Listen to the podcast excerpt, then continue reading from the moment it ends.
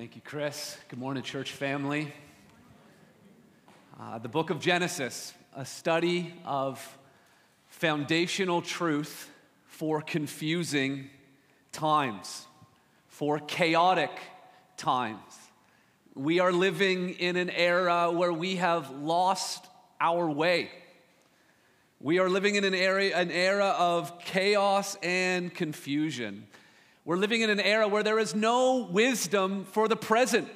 There's, there, there's no uh, answers for the questions that we are, are, are, tr- are the problems that we are trying to solve here in the present. We are living in an era where there is no hope for the future. We, we can't fix the present, and the future looks more bleak than ever. And the reason why we have no answers in the present and no hope for the future is because we've lost sight of the beginning. We live in an age where we're tearing down history, where we're canceling the past, where we're ignoring where we have come from. But today, as a church, we begin a journey of going back to the beginning. We live in an era where we are so confused, confused about life, confused about meaning, confused about the family, confused about gender, confused about science and medicine and politics and society and relationships. There's so much confusion in our world, and everyone is moving in such a hurry to try to solve all of these problems, problem after problem but there's no wisdom for the present and there's no hope for the future because there's no connection to the past. Our culture right now is moving like this enormous wave. Picture in a, an enormous wave in the ocean, and it's, it's gathering water together, and there's momentum, and there's power, and there are so many things happening in our culture with more and more people getting on board, and more and more momentum being built, and the wave is growing, and it seems like, as though it's infinite, as though it's powerful. And then what happens? The wave hits the rocks. The rock of reality and of truth. And in many ways, loved ones, we can get caught up in the wave and we're floating along with it. And there seems to be momentum, and it seems to be inevitable, and it seems that we're making progress, and it seems like nothing can stop the cultural forces. But, loved ones, there is a rock called reality. And you can get caught up in a wave, but eventually you're either going to drown in the wave or you're going to get smashed against the rock. And what we are aiming to do here at Hope Church is to ground ourselves so that we would be rooted in the rock solid foundational truth, going back to the beginning, so that we can be faithful and fruitful in the midst of the chaos of the waves that are crashing against us. We want to stand firm.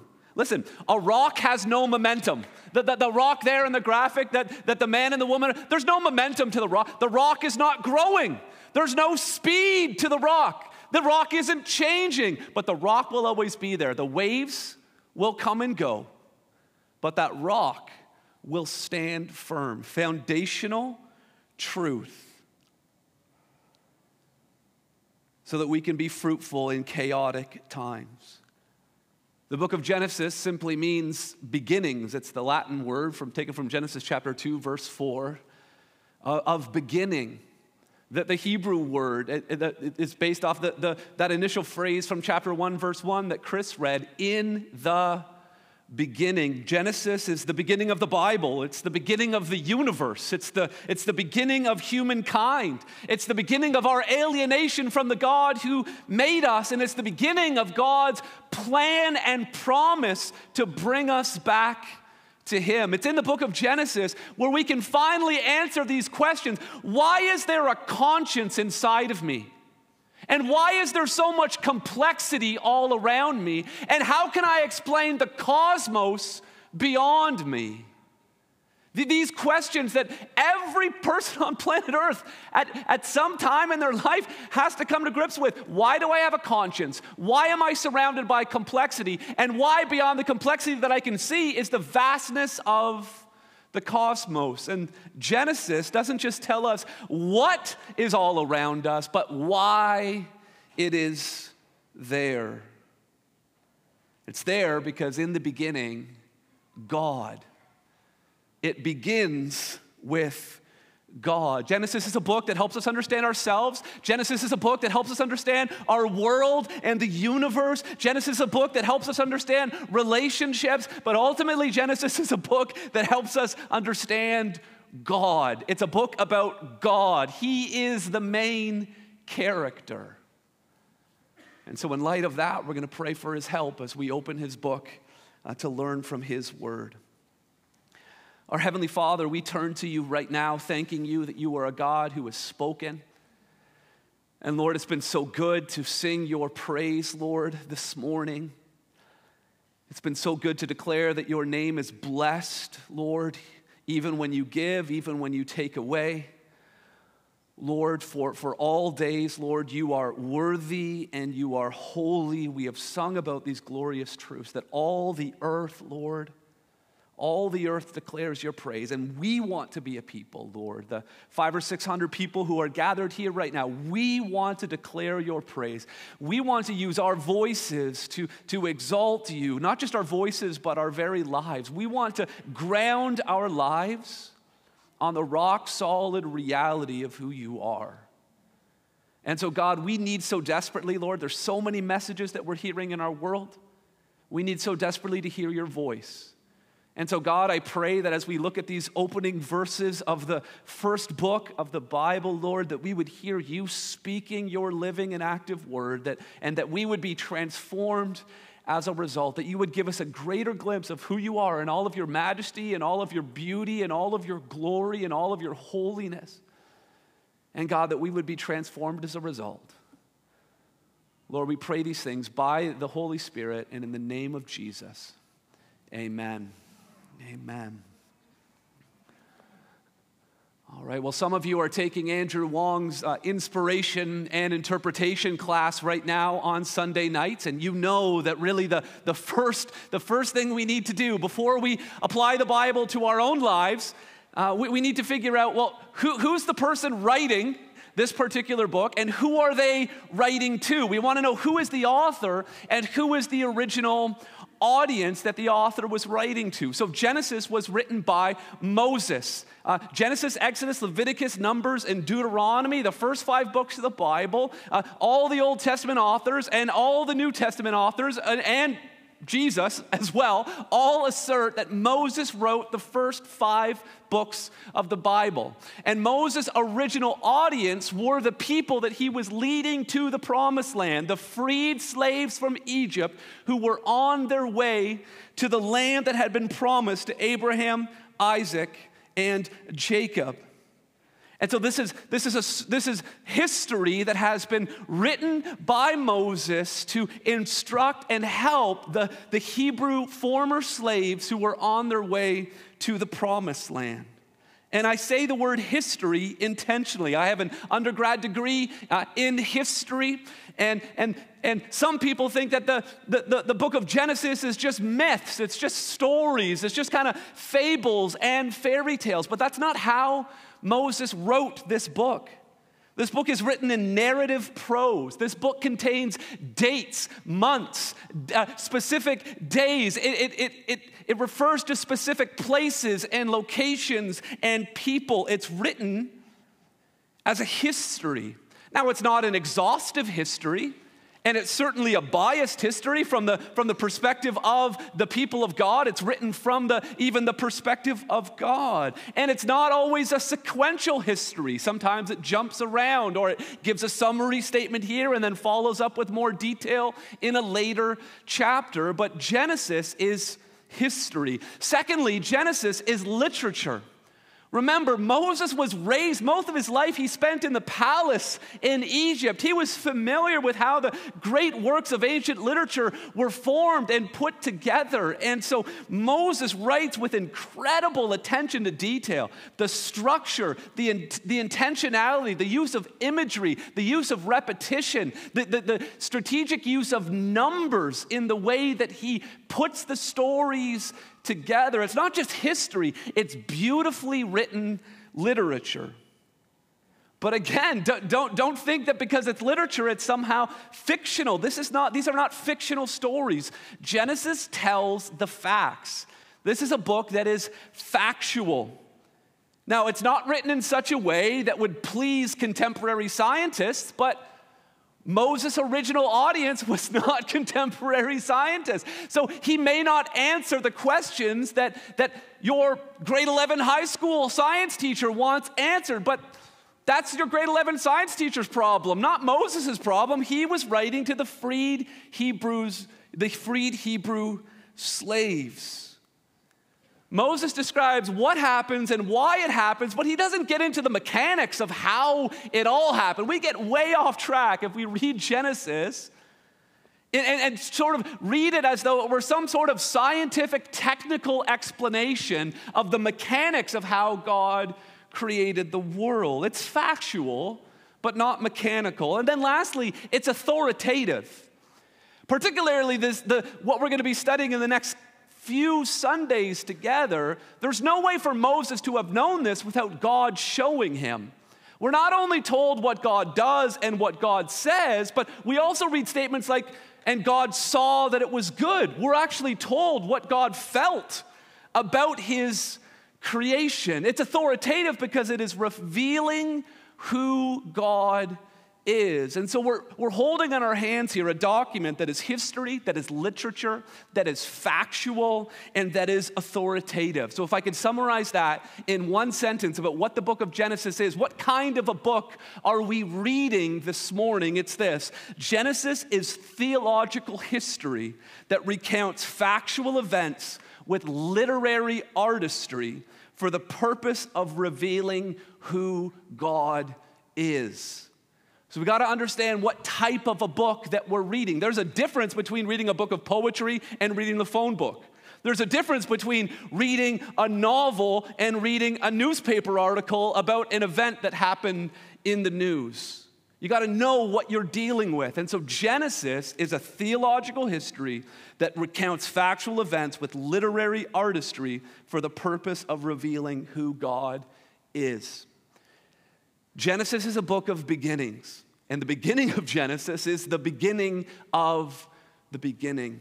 And I want us to, to really recognize and rejoice in three truths that would have been an encouragement to Moses' original hearers. And that also, because Moses, it wasn't just Moses that was writing, he's writing under the inspiration of the Holy Spirit. And because of that, these words that Moses wrote are not just an encouragement and an instruction to the rescued, freed Hebrew slaves, but is also an encouragement and an instruction to us. So here's three truths that we can rejoice in from the beginning of the beginning. Here it is. In the beginning, here's the first one when nothing else existed, God was eternally self existent. In the beginning, when nothing else existed, God was eternally self existent. Verse 1 says, In the beginning, God. In the beginning, God. God was the one who created everything that exists. Before there was anything, there was God and only God. He is the one who created the heavens and the earth. There was a time when there was only God. There was nothing else. Now, again, we got to think about the original hearers, the original hearers who, who had a, a, historical background going back centuries into, the, into Chaldea and into the Babylonians. And, and their sort of teaching about how the world began. And then for four centuries, they had been living in Egypt and hearing all about the Egyptian myths and stories about how the world was created. Every other culture around the Hebrew people had stories of creation that went something like this The gods were at war with one another, and that's what created the earth, or the gods were in bed with one another, and that's what created the earth. Or that the sun that you see, that's a god, and the, the fields and the forest, that's a god, and the water, that's a god. And so the original hearers had time and time again, the wave that they were riding, the waters that they were swimming in, in the culture, was that there was multiple gods.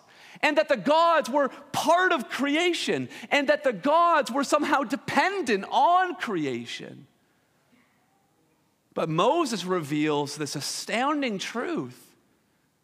No, it's not that the sun is a God or that the water is a God. No, there's only one God and that, and that the God who rescued the people of Israel out of Egypt is the only God. And He is the one who created the heavens and the earth. So, what does this tell us about God? That God has full sovereignty and full freedom. God did not create the world and the universe because he needed the world and the universe. He did not create out of a sense of dependence or out of a sense of emptiness. No, God was full and complete. And yet he still chose out of the abundance of all that the triune God is and the love between the Father, Son, and the Holy Spirit. God chose to create. He had full sovereignty and full freedom. He didn't need to create the world. No one compelled him to create the universe. He's not dependent on anything in all of creation. He is fully transcendent. To be trans, the word transcendent, the etymology of transcendent means to climb over something.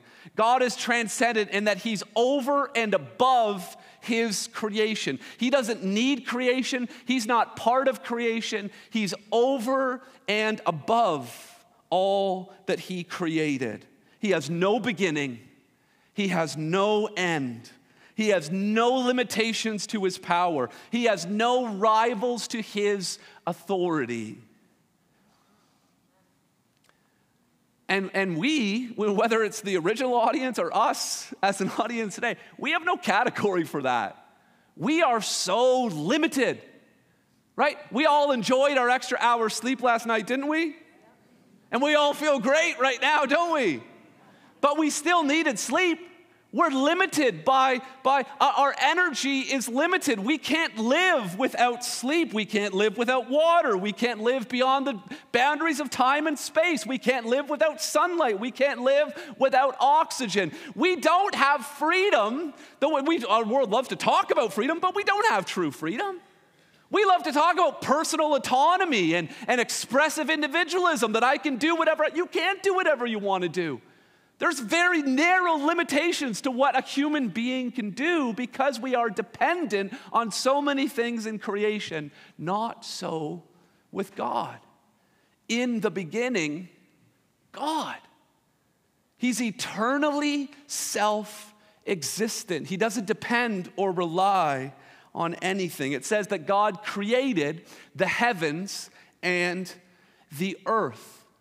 This is a, a literary device. Again, Moses was a brilliant writer. Heavens and earth, this is called a merism, like head to toe, or north to south, east to west, A to Z.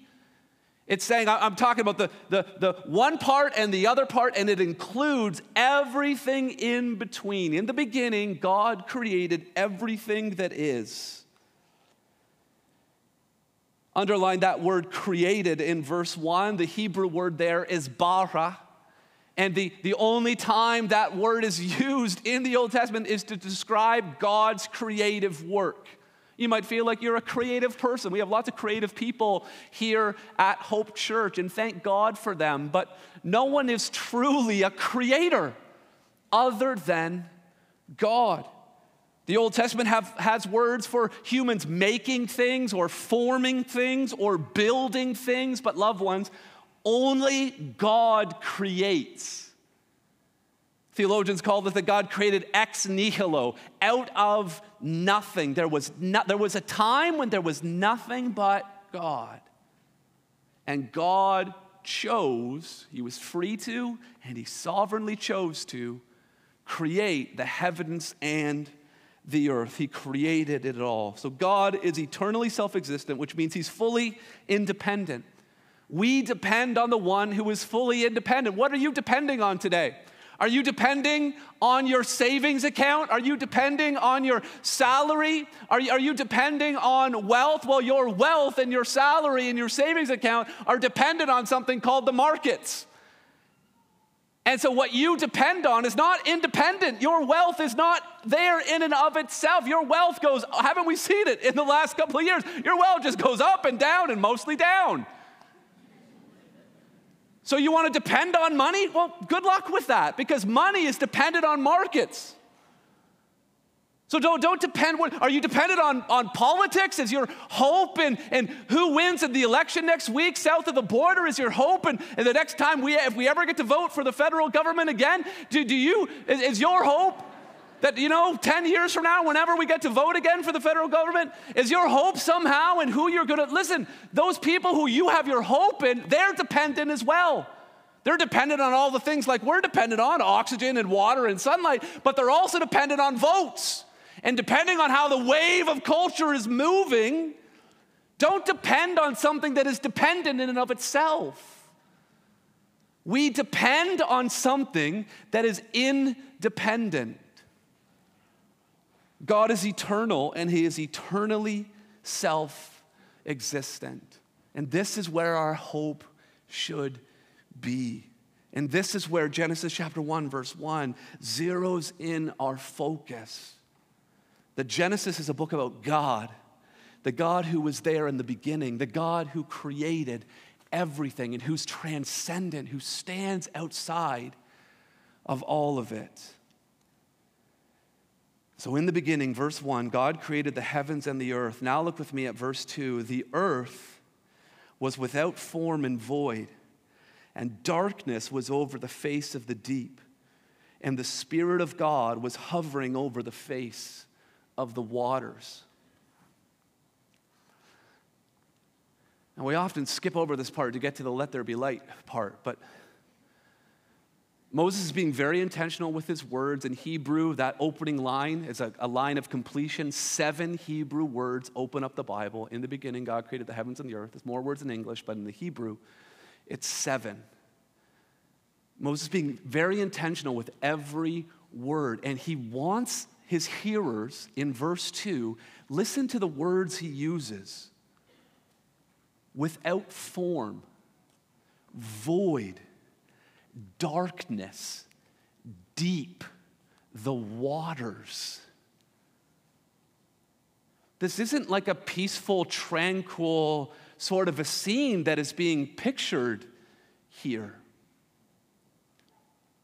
And I think we need, we need to just camp out here in verse 2 for a second and, and recognize this. Again, if you're taking notes today, jot this down that when there was darkness and chaos, God was present and God was in control.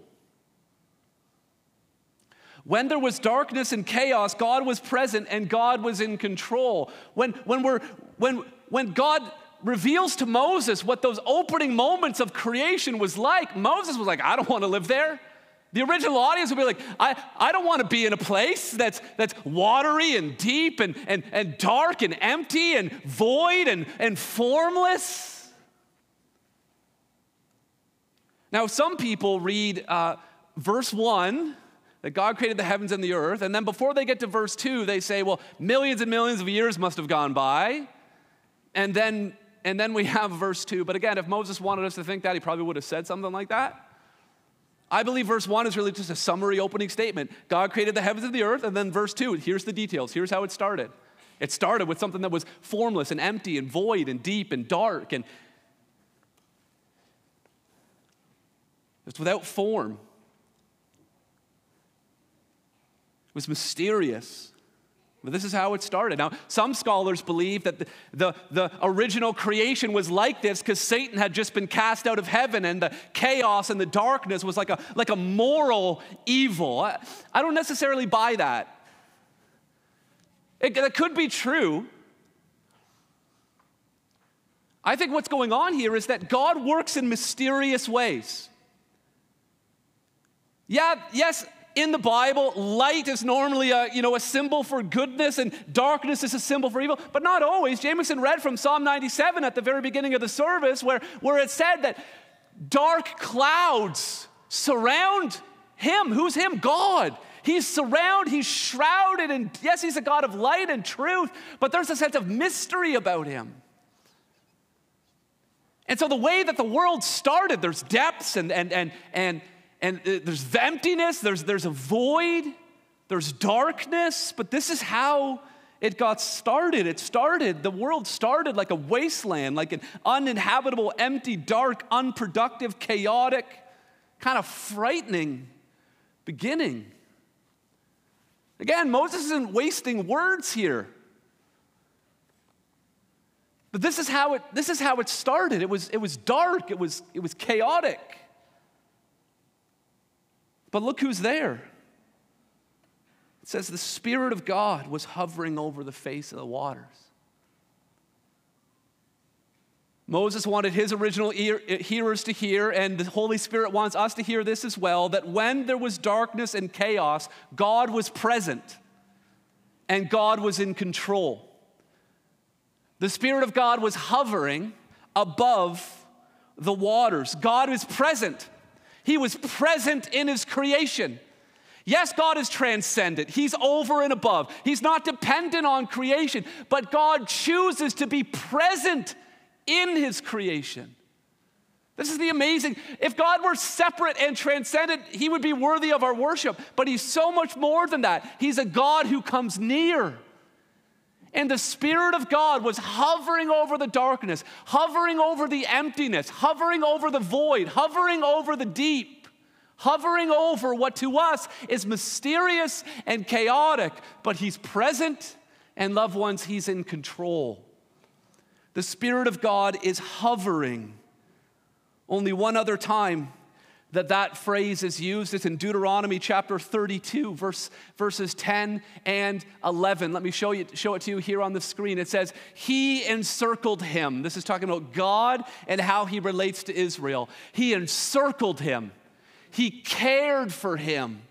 He kept him as the apple of his eye, like an eagle that stirs up its nest, that flutters over its young when an eagle sees that, that, that its little eaglets are ready to learn how to fly, the, the, the eagle will, will flutter over the nest to sort of tell the little eaglets, this is how you do it. This is how you mature. This is how you grow. It's time to hop out of the nest. And so the eagle is fluttering, fluttering these little eaglets to the next stage. And so, in the same way, the Holy Spirit is fluttering, hovering over creation, moving it, preparing it to move from being uninhabitable to being habitable, to being filled with darkness, to being filled with light, to being empty, to being full. So God is present and God is in control. The Holy Spirit was there hovering over the water. It's also important that He's over the water. He has authority over it. He's not being carried about or sucked into the deep. The waves aren't crashing and, and leading him this way or that way. The Holy Spirit is sovereign, He is over His creation, moving and working. Yeah, there was chaos. Yes, it was dark. Yes, it was deep. Yes, it was mysterious. But God was in control. And again, there are some times where darkness is evil. I don't necessarily think that this is describing evil. There are some times where we find ourselves in a dark place because there's some sort of evil. There's sin or there's corruption. There's sometimes where we're in a dark place just because we're in a dark place. Sometimes darkness is just neutral, it's just dark. But wherever we find ourselves, whatever sense of mystery, whatever sense of uncertainty, whatever depths we find ourselves in, listen, God is always present and God is always in control. The way it was from the very beginning is the way it always has been and the way it always will be. Nothing is spinning out of control for God. He was hovering over the deep, preparing it for creation. And again, for the original hearers who are out in the wilderness at night, and there's warring bands, and there's wild animals, and they're sleeping in tents, and they can't see, you know, their face in front of them, and they don't know what's going to happen next. It's just nighttime, it's just dark, but it's it's a little bit scary, it's a little bit frightening, it's a little bit mysterious. They knew that God in the beginning hovered over the darkness, over the depth, that he was in control, and that he is in control and will lead his people to the promised land. In the same way, for us, we live in a world, oh my goodness, a world that is so dark. And there are so many things happening in our world that are just flat out evil and wrong, and that's dark. And then there are also things that are happening in our world and happening in our lives that are dark too, but you can't quite call it evil. It's just weird, it's just hard, it's just difficult, it's just confusing. You just need to know that in those moments, God is present and God is in control. The Spirit of God was hovering over the face of the waters. He was present and he was in control. He was working. So we're introduced to the Spirit of God in verse 2, and then in verse 3, we're introduced to the Word of God. Verse 2 says, And God said, sorry, verse 3, and God said, Let there be light, and there was light. I jot this down. Uh, thirdly, when God spoke, there was light and there was order. When God spoke, there was light and there was order.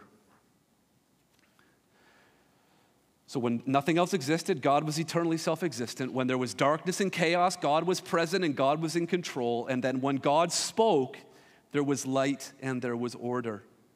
Our God is a God who speaks. And the first thing God said in establishing creation was, Let there be light. His word, which is a lamp to our feet, the first words he spoke in establishing his creation, putting the wheels in motion on day one, was, Let there be light. I love the simplicity of verse 3. God said, Let there be light, and there was light. As soon as he said it, there was light. The power of his word. All he had to do was speak. If I want to get, I wish I could just speak, you know? I wish I could just speak and things would get done. I mean, some of us have Alexa or, hey, Google, do this or do that. Well, you can turn the lights on and off or find out what the weather is, but don't you wish you could just speak? Hey, paperwork be filed, right? Emails emails, go away, right? Children, become submissive and obedient.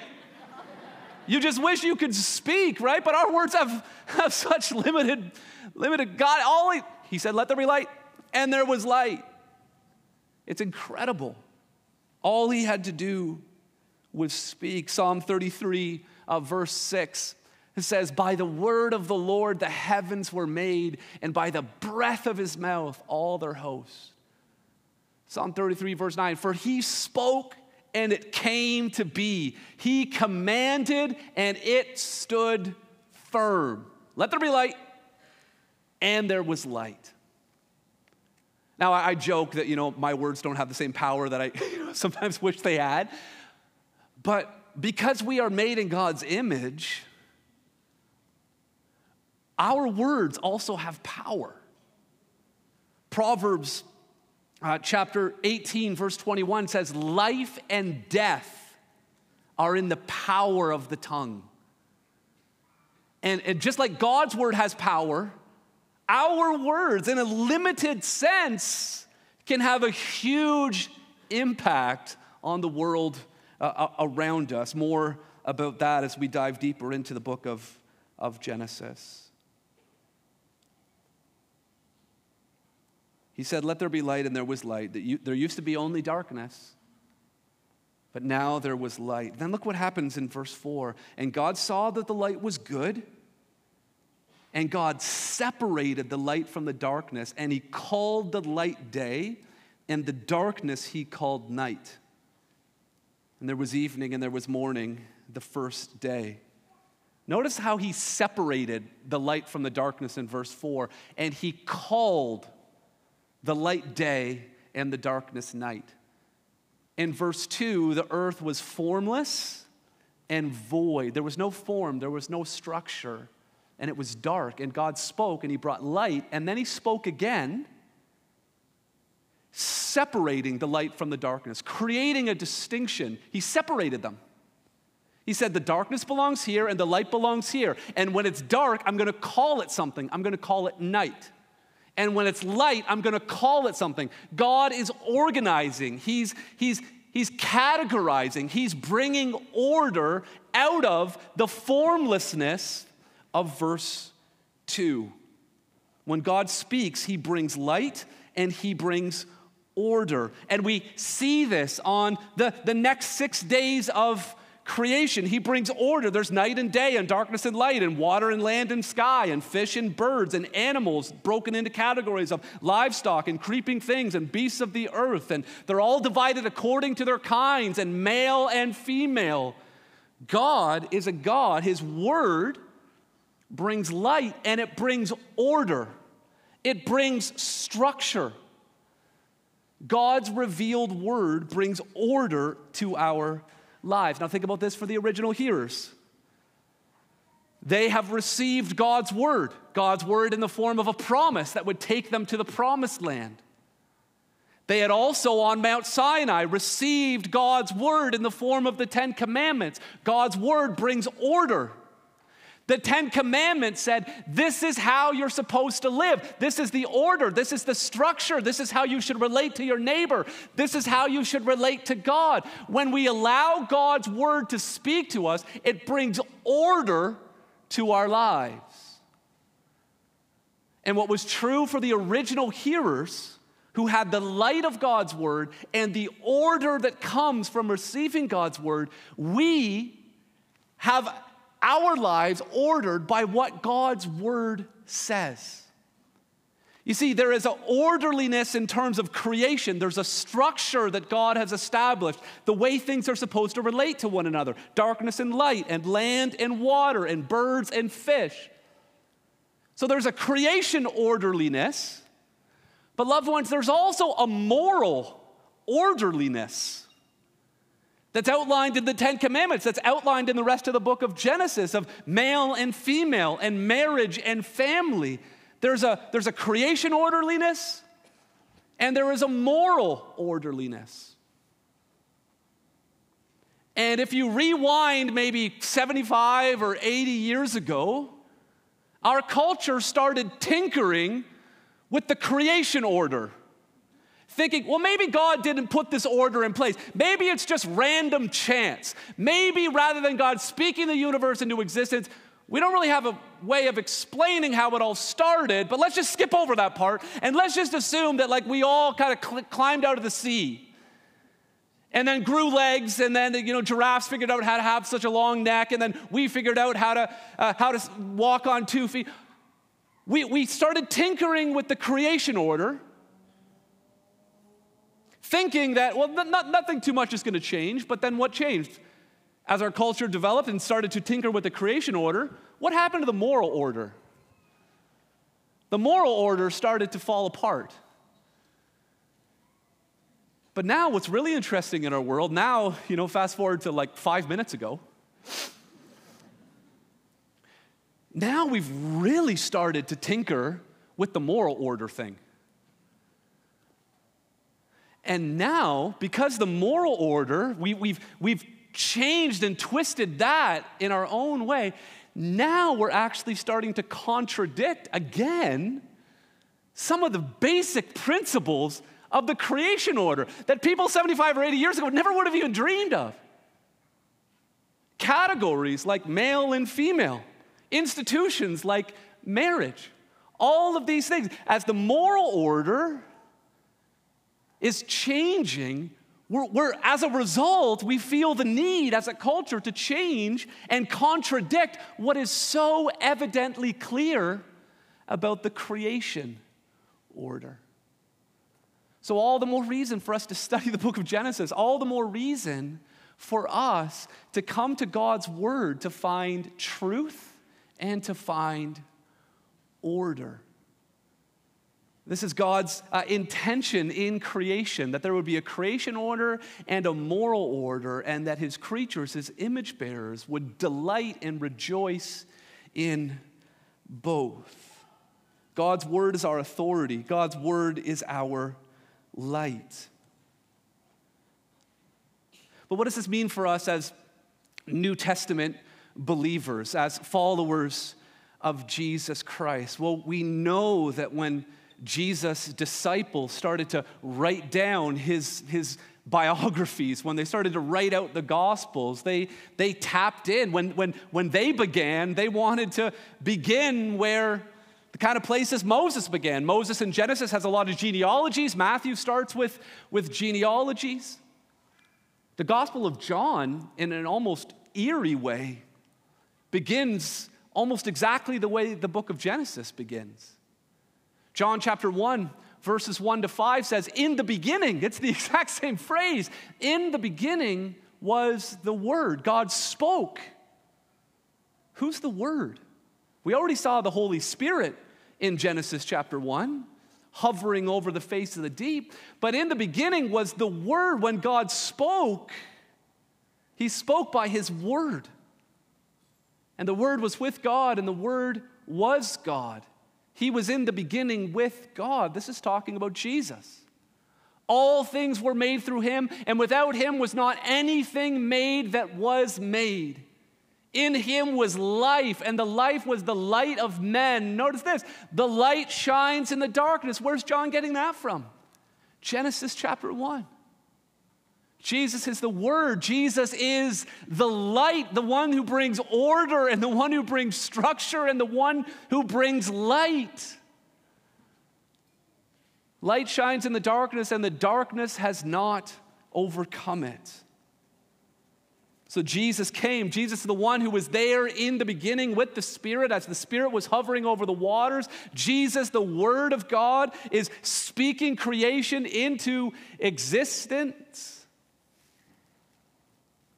And then the New Testament authors drill down even deeper on this concept, on this idea of creation and darkness and light and the Word. Listen to what Paul says in 2 Corinthians uh, chapter 4. He says, For God who said, Let light shine out of darkness, Genesis chapter 1, he says, has shone in our hearts to give us the light of the knowledge of the glory of God in the face of Jesus Christ that apart from God, in our hearts, we are formless and void.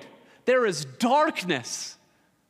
But the Holy Spirit comes over our heart and flutters and says, Come to new life. See who Jesus is. Hear the word of God. And so, out of the darkness and the formlessness and the emptiness of our hearts, the Spirit works to reveal the word of God, which is like light shining in the darkness. And what is a result in the next chapter, 2 Corinthians chapter 5, verse 17? Therefore, if anyone is in Christ, he is a new creation. Loved ones, the beginning not only tells us about how it was in the beginning, Genesis tells us how it is now. It is true. Back then, before anything existed, God was eternally self existent. He's still self existent. And it's true. Uh, it, it, is, it is true that when there was darkness and chaos, God spoke and He was present. And that's true now. And it was true that his word brings order and light then, and it's true now. We can become new creations. The darkness in our lives is filled with light. The formlessness in our lives is filled with structure and order on how we are supposed to live because we become a new creation. And the way the biblical story unfolds, it starts with all of creation, and then it zeroes in on your individual heart when you get to the New Testament. Your heart needs to, so God created everything. Your heart needs to be recreated. You need to confess your sin, admit that there's darkness there and emptiness there, that you've rebelled against God's creation order and His moral order.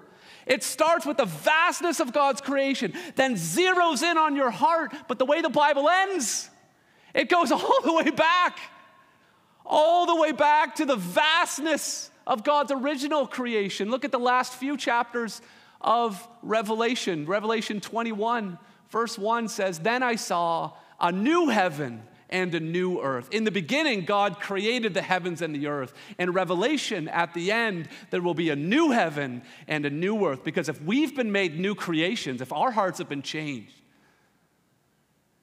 then there needs to be a new dwelling place for us to live forever in eternity with Him. So there's a new heaven and a new earth that is coming. And then Revelation 22 13, Jesus says, I am the Alpha and the Omega. Those are the two, le- the two beginning and ending letter in the Greek alphabet. I'm A to Z, A to Z, the first and the last, the beginning and the end. You see, when we, when we, when we get the book of Genesis, it, it doesn't just help us understand our culture or our society, it helps us understand ourselves. And it doesn't just help us understand, you know, better what the Old Testament said. No, it helps us better understand what the New Testament says. And it, it doesn't just give us foundational truth for what it means to look backward at how it all started but it also gives us foundational truth to be able to look forward to where it's all going. So, have you become a new creation? Have you allowed the God who said, Let there be light, to speak to you in your heart? To fill that emptiness, to fill that void, to bring that forgiveness that you need for breaking God's creation order and his moral order. And if you have made that decision, are you being carried away by the wave and the momentum of what's happening in our world and our culture, or are you founded on the rock solid reality of who God is and where it all began? Let's pray together.